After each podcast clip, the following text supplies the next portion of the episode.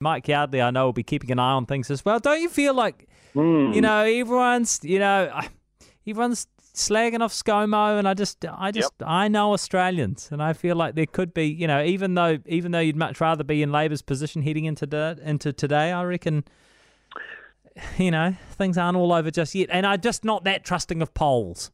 Perhaps. No, I agree, Jack. Uh, and he believes in miracles, of. He course, uh, Scott Morrison. But I love the line in the Liberal Party ads when I was in Australia were hammering out, it won't be easy with Albanese. Ah, yeah.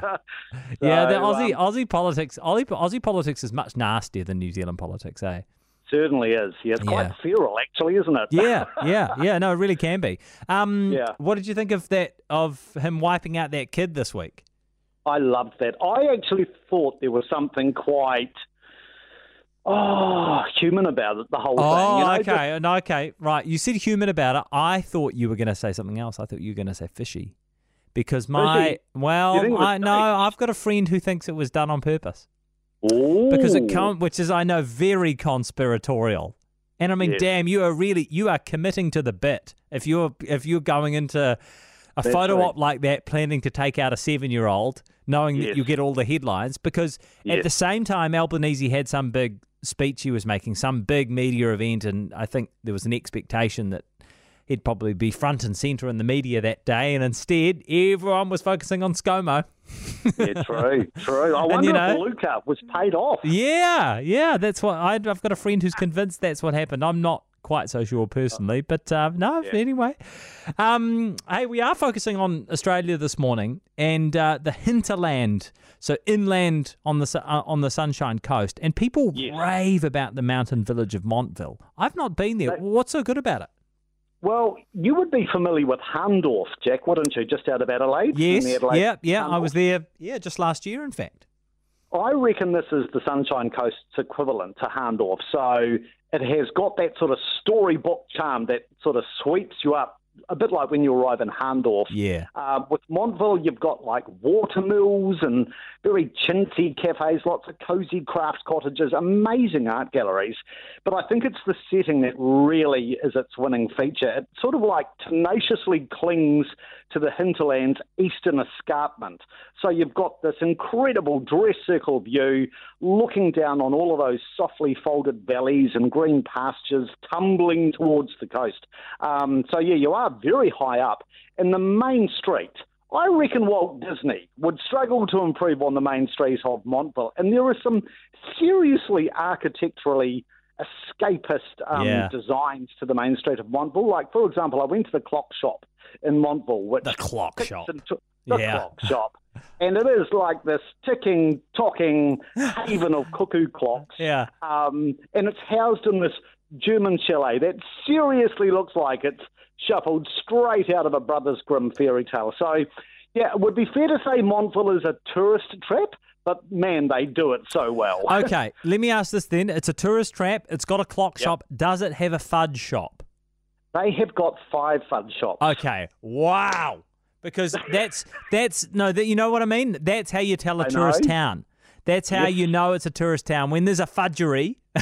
that's when you you know because the, the locals aren't eating fudge every day. It's not like a cafe where they might go and get a flat white four times a week. You know what I mean? Like Exactly.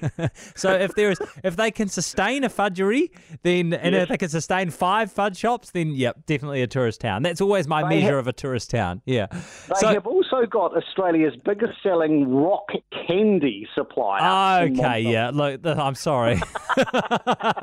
Montville's a tourist town. Nothing wrong with that. So not far away from Montville is Maleny. Yeah, Maleny. I love Maleny. The thing about Maleny is, um, I know we love our dairy in New Zealand, but I think Australia's best dairy is found around Maleny, and they're very innovative with what they do in terms of milk production. For example, just out of um, the heart of Maleny is this really cool, innovative enterprise called QCamel. So they've gone, you know, down the camel milk production route. And um, the thing about camel milk is it's very high in iron and low in lactose. So it um, has gained a lot of traction in Australia. And the, and uh, something, if you want to do something completely different in Maleny, is go to QCamel and they do like tours and tastings, including a camel's and canapes experience, Jack. Oh. What more could you ask for? Okay. Yeah. So, Yeah. Uh, so, so, t- tell us a little bit more about what does camel milk taste like? Is it is it good? Um, yeah, no, I, I thought it was a very mild tasting milk. Actually, Mm. I thought it might be, you know, a bit a bit gamey as such. But Yeah. um, you can get it uh, in bottles. You can get like bottled camel milk. It's uh, pasteurised, but um, uh, amongst health buffs, yeah, they rave about camel milk. Really? Oh, okay. Yeah. Oh, Mm. everything has a milk these days, doesn't it? I know. You know, That's so everything. everything has a milk. Yeah. Anyway, um, tell us about the Maleny Food Company. Well, this is the place to go to in Maleny, and they're like a one stop shop. There's like a co op spirit in Maleny. So, you know, a lot of collaborations. And these guys are like a showcase of artisan gourmet produce um, from around the wider area. Fromage fans go crazy at Maleny Food Co. because they boast 250 cheeses. So they're maturing away in their fromagerie. Um, a lot of them are sourced globally, obviously, but also some really cool locally sourced um, cheese. I tried their Kenilworth Vintage Cheddar, which was really good. And Woombye's decadently gooey triple cream brie. Absolutely stunning. Yeah, that sounds good. What about the gelato? I thought of you, Jack. And a lot of people will travel miles to get to Maleny for a scoop or two of Food Co's gelato. They have got 100 gelato flavours in their range, and Oh, they are goodness. constantly changing it up. I had to do quite a big devil. So we started with the coconut and ginger, which was pretty good. I had the fig and almond. I tried the bubble gum, which was horrendous. Um, sticky, sticky date gelato, pretty good. And Turkish delight gelato, excellent. But I think the best I sampled was blueberry and lavender gelato. Ooh. I think there is something quite good about that combo. Just a little floral, a little on the nose, was it?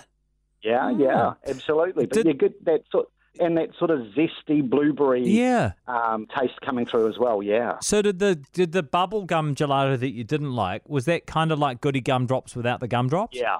Right. Yeah. Yes. Yeah. Just just a bit sickly. Yeah, yeah, Yeah. yeah, yeah, yeah, yeah, for sure. Okay. Oh, I'm glad that you sampled so many. I hope you bought one as well. There's nothing worse than people go to those things and then sample 15 and decide they're all That's good. true. Yeah. Yeah. Um, Absolutely. what about Bird World? Oh my goodness, Jack! I have been following the birds all over Australia. But um, there is a place called Maleny Botanic Gardens, which is one of Australia's biggest private gardens, right? And within this botanical wonderland, Hmm. um, Frank Shipp, the guy that owns it and crafted it, has also developed this stirring aviary complex to house rescued birds. There's actually now four walk-through pre-flight aviaries Mm. uh, within Maleny Botanic Gardens. Over 700 birds. 700 birds can Wow. land on you, your head, your shoulders, my your God. back. Yeah. I know. And uh, so I had these ridiculously colourful macaws landing on me.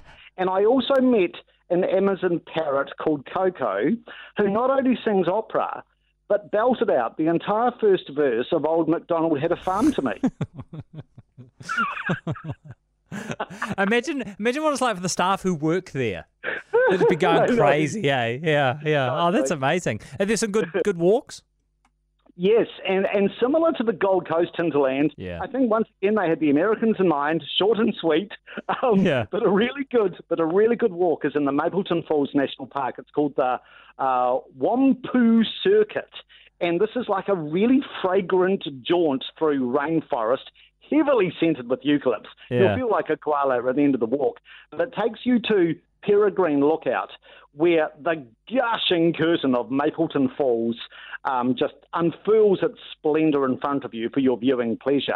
And then to work off any excess indulgence from all those fun shops in Montville, um, go to Kondalilla Falls, which is just down the road. Hmm. And it's like a Disney setting, complete with a swimming pool for a nice revitalising dip beneath the falls. Absolutely superb. Sounds so good. Hey, thank you so much, Mike. Sounds like you had a great time on the Sunshine Coast hinterland.